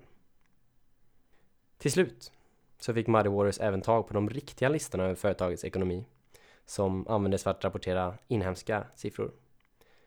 Siffrorna som redovisas till Kina och staten var korrekta. Medan det som fanns tillgängliga utomlands var upplåsta tiotals gånger. Och sådant är ofta fallet med dessa företag. Flera nollor läggs på värdet. Och här kommer det igen. Kina slår oss på vårt egna spel. Ofta är det inte ovetande vi låter dem göra det. Ekonomiska intressen i väst trampar sig själva på foten och sedan glider Kina in och skjuter dem i foten. Det är nämligen omöjligt att hitta en kinesisk revisor villig att granska dessa företagen åt en. Den kinesiska kulturen tillåter inte ett sådant förräderi. Och om man mot all förmodan skulle hitta en sådan revisor, ja, då eh, kan du vara säker på att denna revisor kommer arkebuseras av staten med ett skott i pannbenet. I detta ligger hotet. Det lurendrejeri som kinesiska företag sysslar med backas upp och rent av tvingas fram av den kinesiska staten. Money makes money som man säger, eller i detta fallet The false belief of money upheld by a corrupt government makes money. Dessa tre exempel som jag nu tagit upp på hur Kina underminerar och hotar västvärldens existens är bara toppen av isberget. Min högsta önskan är att den kinesiska regimen faller, men jag kommer inte uppmana någon att marschera dit bort med en hög gaffel och en brinnande fackla i högsta hugg. För det första hade ni blivit stoppade redan i tullen. Och för det andra måste den våldsamma delen, om en sådan nu måste finnas, komma från inuti landet. Kinas medborgare måste själva bryta sig fria från sina kedjor. Det vi kan göra för att hjälpa våra medmänniskor långt borta i öst är att sätta press på kommunistpartiet. Sätt käppar i hjulet för partiets enda existensberättigande. Dess ekonomiska framgång. Prata om deras brott mot mänskligheten. Visa våra politiker att det för det första inte är okej att anamma Kinas metoder och för det andra inte ens okej att Kina själva gör det. Undvik att köpa kinesiska produkter. Se till att ingen av dina tillgångar vilar i mittens rike där de kan stödja denna fria människans fiende. Och jag kommer avsluta med ett kinesiskt ordspråk som jag tror visar på det tankesätt som jag har försökt visa för er idag. Shui Qing Wu Yu. Bokstavligen betyder det vatten klart, ingen fisk. Och det betyder att i klart vatten med transparens och tydlighet så är det svårt att fånga fisken. Om man vill ha en stor fångst så behöver man ha fisk som simmar runt i smutsigt vatten där den knappt kan se vad som händer framför sig. Jag som talat in denna krönika och genom detta förstört allt hopp om att få mitt visa förnyat till Kina heter Linus Lindeblom och är ledamot i Linköpings fria moderata studentförening. Simma lugnt i det smutsiga vattnet. Ja du Anton, låt mig börja med ett citat ur Atlas Shrugged av Ayn Rand. En beskrivning av Dagny Taggart. She was 12 years old when she told Eddie Willers that she would run the railroad when they grew up. She was 15 when it occurred to her for the first time that women did not run railroads and that people might object. To hell with that, she thought, and never worried about it again. Inför Melodifestivalen 2022 har SVT infört nya regler som innebär att minst en kvinnlig låtskrivare måste finnas med i de fall där en låt har flera låtskrivare. Det får alltså inte finnas låtskrivarkonstellationer med enbart män. Att SVT väljer att kvotera in kvinnor på detta sätt med motivet att skapa mer jämställdhet är snarare det mest ojämställda det kan göra då konsekvenserna onekligen kommer bli det motsatta mot vad planen var. Kvoteringen är istället en stor nedvärdering av kvinnor när de antas behöva kvotering för att få kvalificera sig som låtskrivare. En annan fråga som ofta diskuteras gäller kvotering av kvinnor i bolagsstyrelser.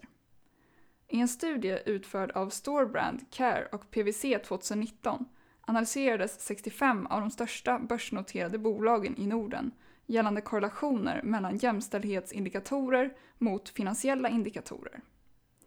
Data kring omsättning, rörelseresultat, nettovinst och aktiepris hämtades för åren 2017 till 2018 och analyserades mot indikatorer som kvinnlig representation i bolagsstyrelser och ledarskapspositioner, jämställdhet i totala arbetskraften samt huruvida bolaget har policyer för rättvis ersättning. Resultaten visade, likt tidigare trender inom internationell forskning, att nordiska bolag med fler kvinnor i styrelserna överpresterade deras konkurrenter.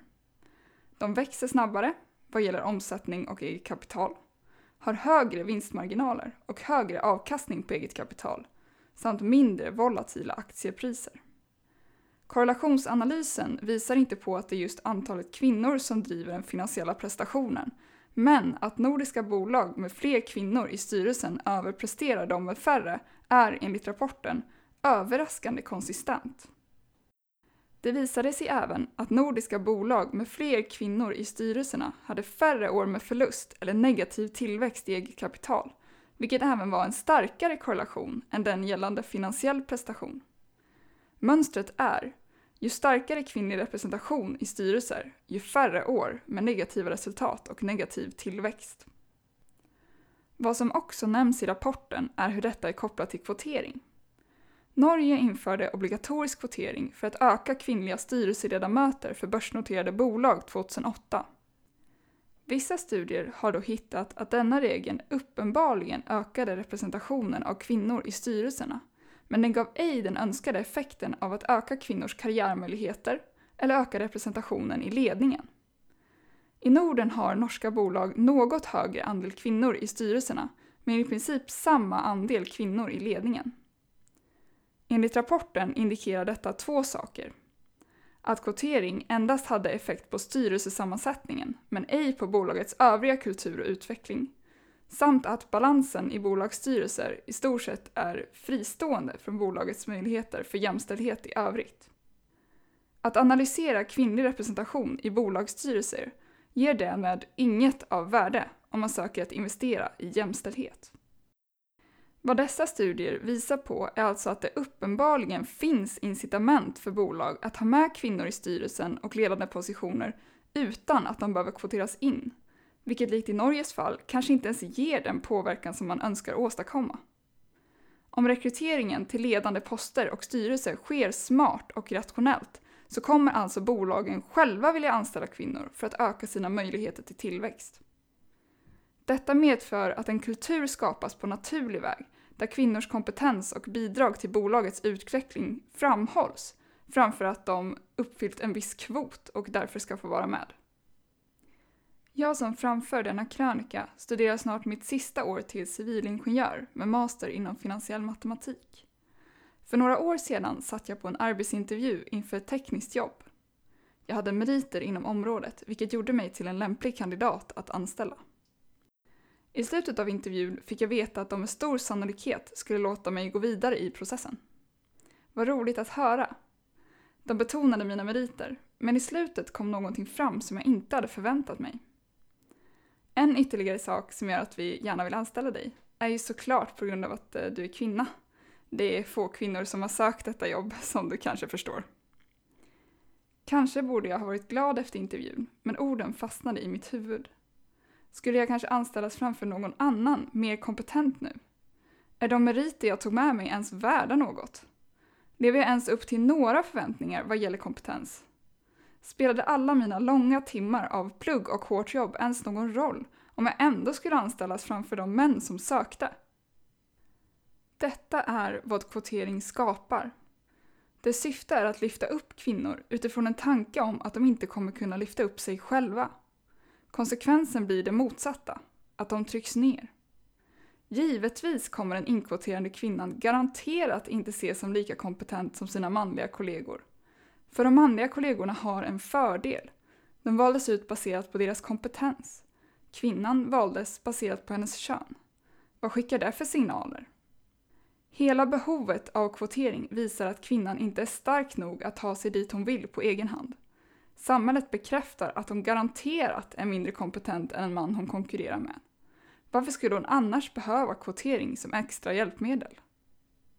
Om syftet är att ge kvinnor och män samma förutsättningar så bör de utvärderas efter samma måttstock. Endast så kommer kvinnors kompetens värderas rättvist.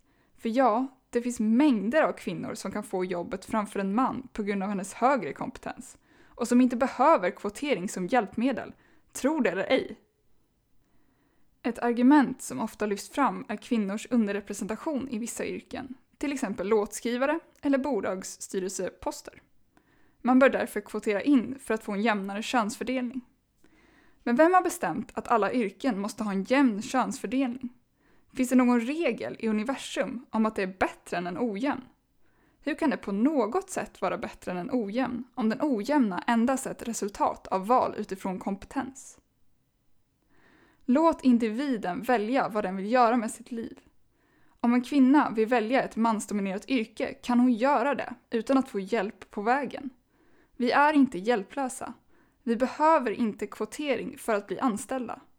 Om du verkligen har ett mål du vill uppnå i ditt liv kan du göra det. Visar du vad du går för märks det. Bedöms du efter vad du går för så förtjänar du din plats när du har fått den. Det är den känslan som jag vill ha. Alla timmars jobb ger utdelning och jag kan självsäkert känna att jag är rätt person på rätt plats. Precis som den icke-inkvoterade mannen kan göra nu. Men kvinnor kanske inte vågar ta för sig och söka sig till mansdominerade yrken.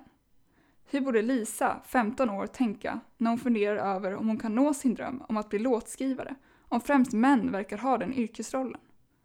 Eller hennes vän Anna, som drömmer om att sitta i styrelsen för ett stort börsnoterat bolag. Hur ska de egentligen agera som kvinnor för att lyckas utan att kvoteras in? Vad bör man göra om alla människor runt omkring en säger att kvinnor inte passar för det yrke man vill ha? Kanske borde vi alla ha samma attityd som Dagny Taggart.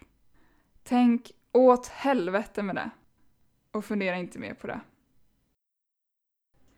Jag som har talat in denna krönika heter Emma Bolin och är ledamot i Linköpings fria moderata studentförenings styrelse.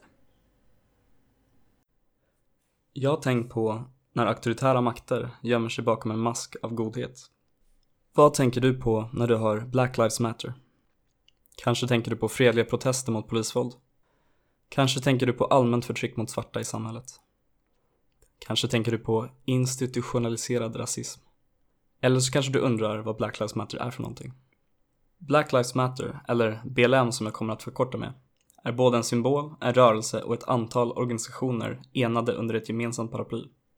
Denna krönika kommer att handla om organisationen och inte slagordet i sig. För många så är detta en konstig distinktion att göra, för att organisationen och budskapet är för torde ju vara en och samma. Men jag vill hävda att så inte är fallet. Det har nu gått flera månader efter händelsen som startade en serie protester och upplopp i städer runt om i USA. Döden av George Floyd. Trots det fortsätter protester och upplopp kring hela USA med en svårsläckt intensitet. Kraven från protestanterna, oftast representerade av BLM, är för många oinsatta ganska chockerande. De två mest extrema och kritiserade kraven är följande. Avskaffa polisen helt och ge skadestånd för slaveriets påverkan till alla svarta medborgare som lever idag.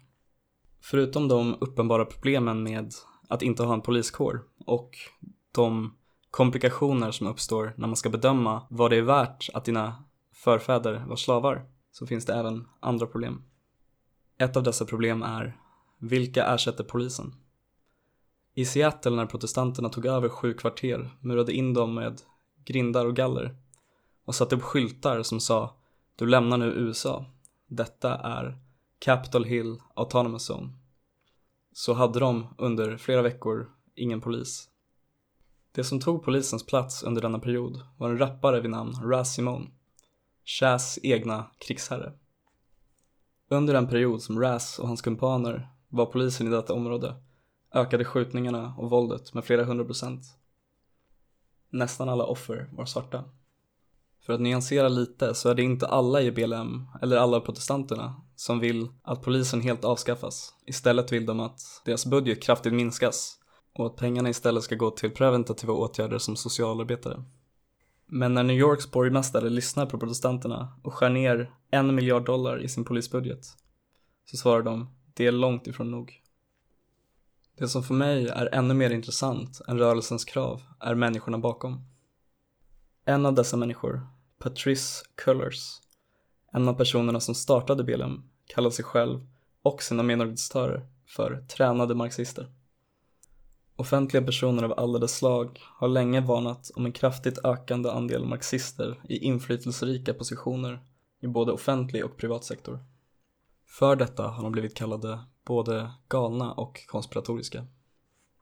En av dessa personer är den kända psykologiprofessorn Jordan Peterson som för många blivit en ikon i det rådande kulturkriget. Peterson har länge varnat för en ny typ av marxism som han benämner postmodern neomarxism, även kallat kulturmarxism. För dessa människor är världen inte proletär mot kapitalist, som en klassisk marxist hade kunnat säga. Det är istället en värld med en oändlig mängd grupper där alla skillnader i utfall är på grund av förtryck. Alla skillnader mellan vita och svarta, oavsett land, är på grund av förtryck. Alla skillnader mellan män och kvinnor är på grund av förtryck. Alla skillnader mellan straight och LGBTQ-folk är på grund av förtryck. Alla skillnader mellan det med en fungerande kropp och det med funktionshinder är förtryck. Och alla skillnader mellan folk som har en hälsosam vikt och som är överviktiga är förtryck. Och så vidare ad infinitum. För enligt postmodernismens filosofi är allt kulturella konstruktioner och det enda sanna som existerar i den sociala världen är makt mellan grupper. Detta gäller alla delar av din identitet och person. Varje individ är dessutom både förtryckt och förtryckare.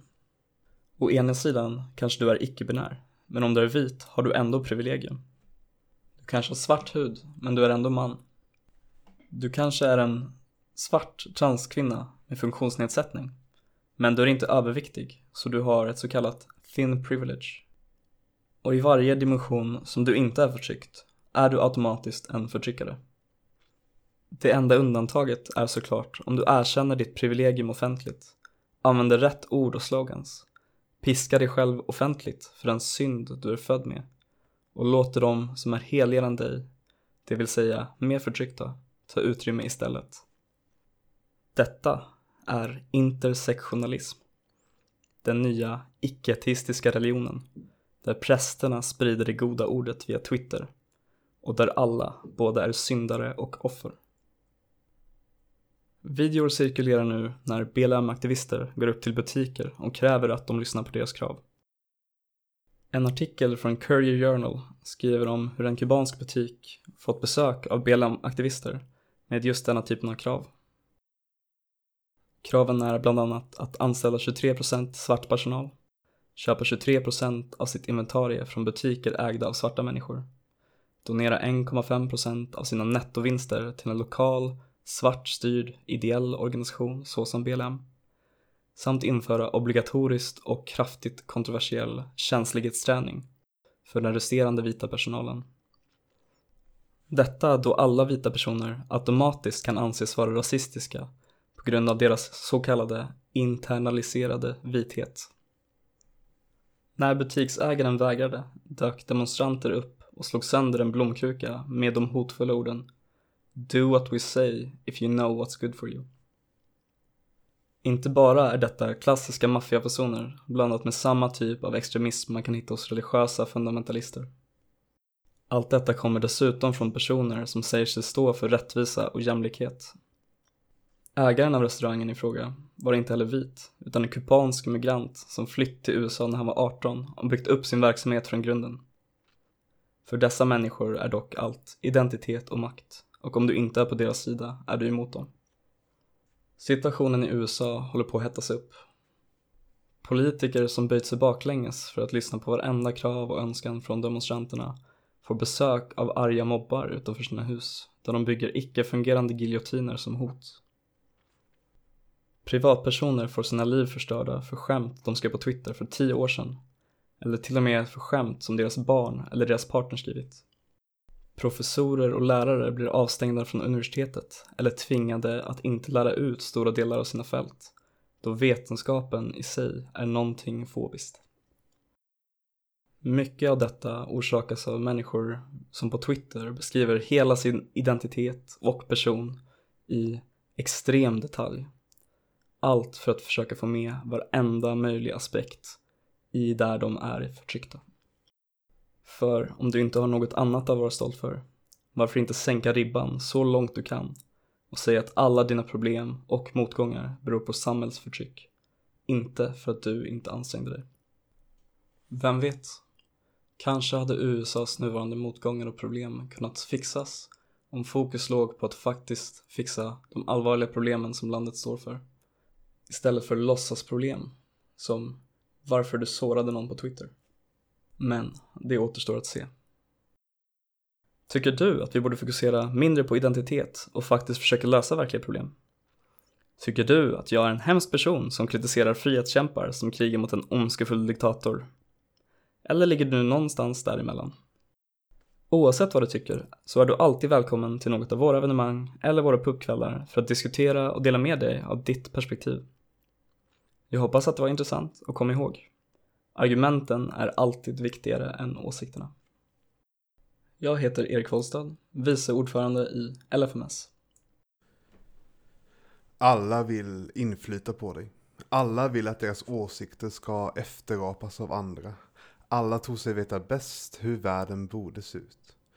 Och här kommer ännu en åsikt in till stacken. Min åsikt.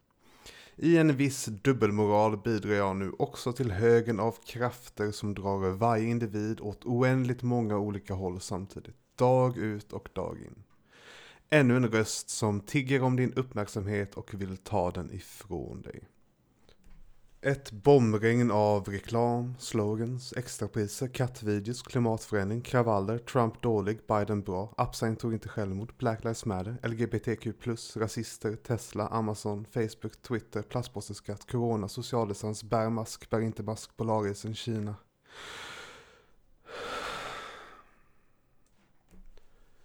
Marknaden drivs av ett ständigt inflytande på folket. Alla vill att man ska köpa deras produkter, använda deras tjänst och de hyser nästan inga medel för att övertyga dig att ditt liv inte är komplett utan just den ena eller den andra saken. Det spelar på sex, humor, skuld, allt för att du ska köpa just från dem och ingen annan. Politiken likaså. Alla partier vill övertyga dig om att de har den rätta lösningen på problemen. Om vi bara följer deras åsikter om hur alla ska handla och bete sig kommer den goda världen komma till oss. Oavsett om man håller med partiernas åsikter eller ej ska det följas av alla ändå. Lite mer skatt här, lite mindre vinster i välfärden och alla kommer ha det bra. Om det inte är den goda världen som ska införas är det istället framtida katastrofer som måste undvikas. Skicka tillbaka alla invandrare och sluta äta kött och flyg i flygplan annars kommer världen gå under. Människor tycker att saker borde vara på ett visst sätt och därför vill att alla människor ska förhålla sig till deras åsikt kring dessa saker. Konstant och utan vila försöker andra få en att följa just deras åsikt. Men den stora och extremt väsentliga skillnaden mellan marknad och politik är att den ena försöker övertala dig att göra som du vill medan den andra tvingar dig att göra som du vill. Vilka nu det är. Vi kan ta Göran Greider som ett tydligt exempel. Han vill tvinga andra att straffas för hans brist på självkontroll. Han kan inte låta bli godishyllan på vardagar och därför ska hela samhället falla under en sockerskatt. Göran Greider kan inte låta bli att göra dåliga impulsköp så därför bör en klimatdomstol införas för att kontrollera nya produkter. Det är alltid staten och andra som ska göra som han vill att de ska göra. Låt mig ge ett citat från Göran Greider för att tydliggöra denna världsbild av att tvinga folk på ens åsikter. Hur det till och med är moraliskt rätt att göra så i deras värld. Citat. Det djupt omoraliska ligger inte i att staten lägger sig i våra matvanor.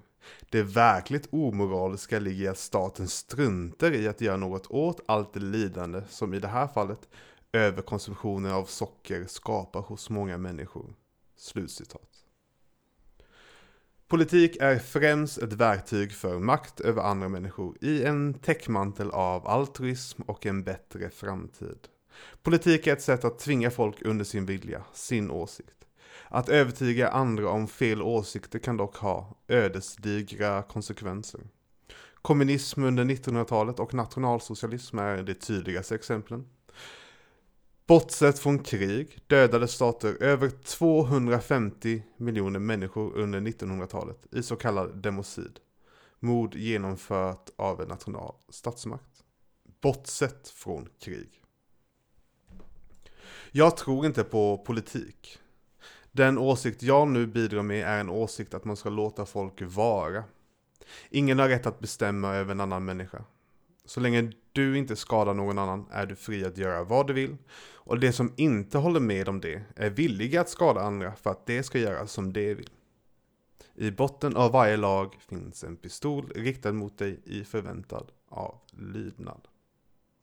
Min åsikt är att man inte ska tvinga andra människor att följa någon annans åsikt. Du är vad du äter, brukar man säga. Detsamma gäller ditt psyke.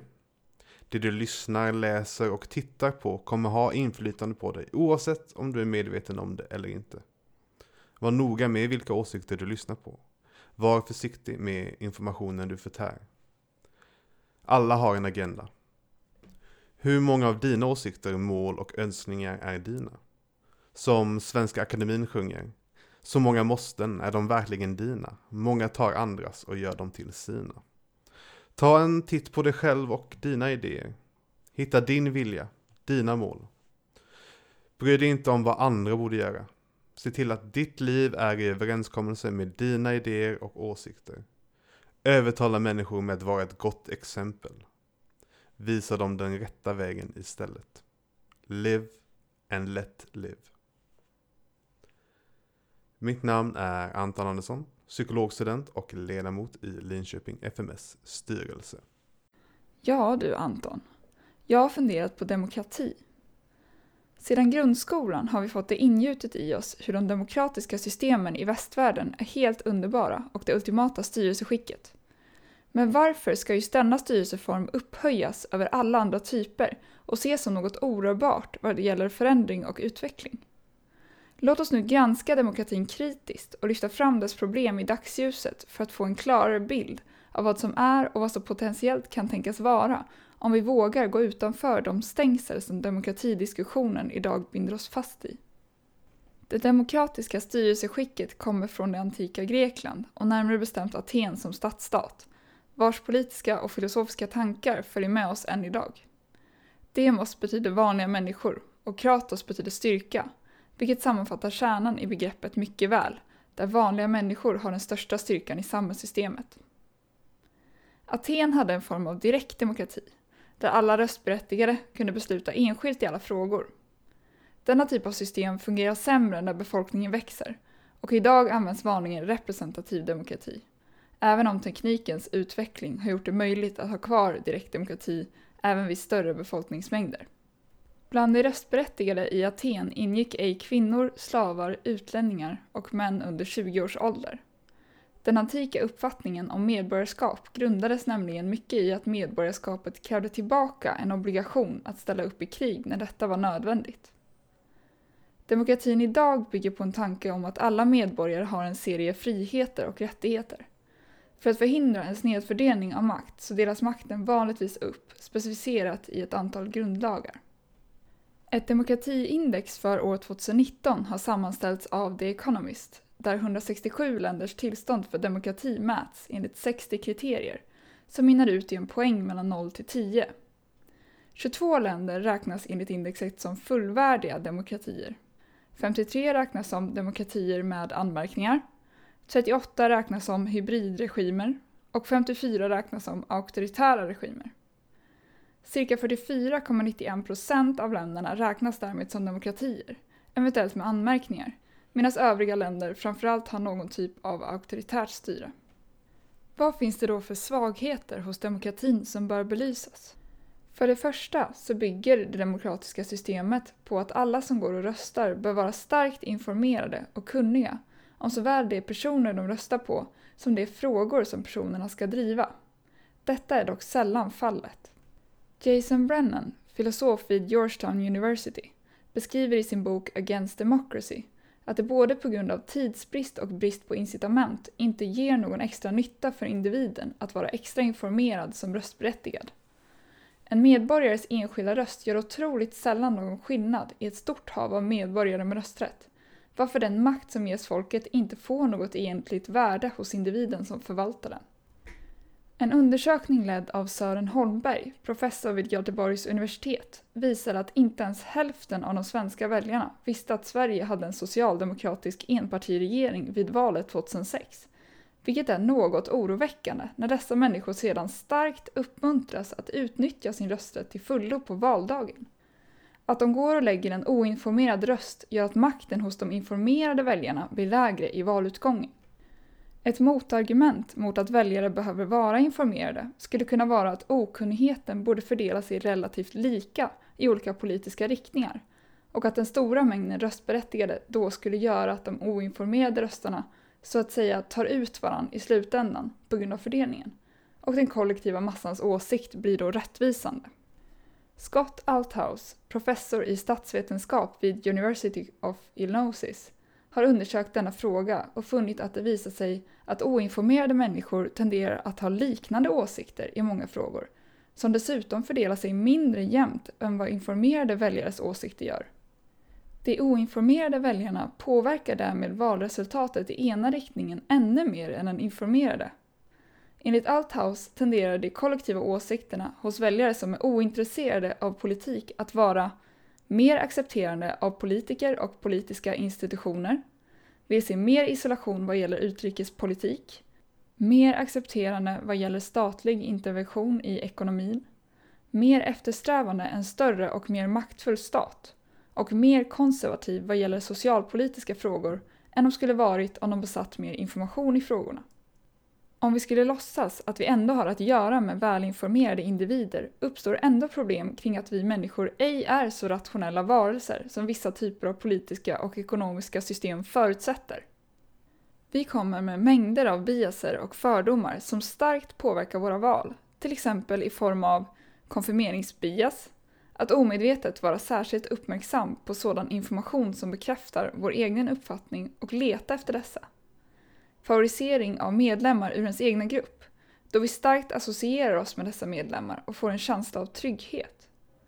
Tillgänglighetsheuristik, där man förlitar sig på de snabba exempel som dyker upp i ens huvud som association till ett begrepp eller ämne.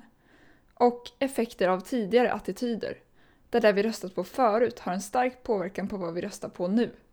Dessa bias påverkar medvetet och omedvetet de röstberättigade i deras val och göra att utfallet blir annorlunda gentemot hur en population rationella individer skulle röstat, vilket är vad det demokratiska systemet förutsätter. I sin bok Influence, The Psychology of Persuasion av Robert Caldini beskrivs det exempelvis hur studier har visat att människor automatiskt ger attraktiva människor attribut som talang, vänlighet, ärlighet och intelligens, varför även attraktiva politiska kandidater tenderar att få upp till två och en halv gånger rösterna gentemot oattraktiva rivaler. En ytterligare aspekt av det demokratiska styrelseskicket är frågan som uppstår kring varför medborgarna ska ha några basala rättigheter till att rösta överhuvudtaget. Vi ger inte medborgarna rättigheter till att köra bil hur som helst. De måste ta körkort då deras bilkörning har påverkan på andra människors liv. Varför måste då inte rätten att rösta fås genom ett körkort, för rösträtt eller dylikt, då utfallet av röstningen, likt bilkörning, starkt påverkar människors liv och ger dem makt över andra? Samhällets styrelseskick är en alltför viktig fråga för att rösträtten ska höjas upp till en mänsklig rättighet. Den kanske istället bör ses som vilken typ av licens som helst som man måste göra sig förtjänt av. Slutligen är det principiellt fel att vi inte kan kritisera demokratin. All utveckling av samhället och människor kräver kontinuerlig självkritik och noggrann granskning för att hitta problem som sedan kan hanteras. Endast så kan någonting ständigt utvecklas till det bättre. Vad skulle man då kunna ersätta demokratin med för att lösa dessa problem? Ett alternativ som Brennan föreslår till det demokratiska styrelseskicket är något som kallas epistokrati, kunskapsstyre, vilket föreslogs redan av Platon. En epistokrati skulle kunna bygga på att den enskilda rösträtten får en specifik vikt beroende på kunskap, alternativt att det krävs ett basalt test inom politisk kompetens för att få rösta överhuvudtaget. Man skulle även kunna behålla systemet som det ser ut idag, men lägga till grupper med vetorätt inom specifika områden, som tar det slutgiltiga beslutet i vissa frågor. Epistokratin reducerar makten hos de minst informerade utan att öka risken att makten skulle kunna koncentreras till ett fåtal människor. Det vill säga reducerar flera negativa konsekvenser av demokratin men behåller flera positiva. Kanske borde vi ha kvar demokrati som styrelseskick i vårt samhälle. Kanske inte. Oavsett bör vi granska den hårdare än vad vi gör i dagsläget och förbättra den om utvecklingsmöjligheter existerar. Vi är ofta överens om den generella bilden av ett gott samhälle, men sättet att uppnå denna ska även kunna röra sig utanför demokratins ramar. Att sätta demokratin som begränsning är att stänga in samhället i en box vars utsida har en hel rymd av möjligheter. Vi bör därför göra det till normen att vara djupt kritiska till dagens system och kontinuerligt fundera över förbättringsmöjligheter, eller kanske rent av helomvändningar vad gäller val av system. Sluta helt enkelt att dyrka demokratin. Jag som precis har talat heter Emma Bolin, pluggar civilingenjör inom industriell ekonomi och är ledamot i Linköpings FMS styrelse.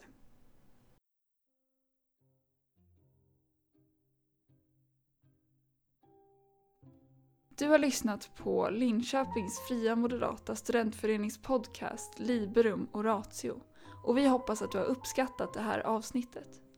Låt inte argumenten och debatten ta slut här utan dela och sprid gärna vidare. Och som alltid, tänk högt, tänk högre, tänk högre.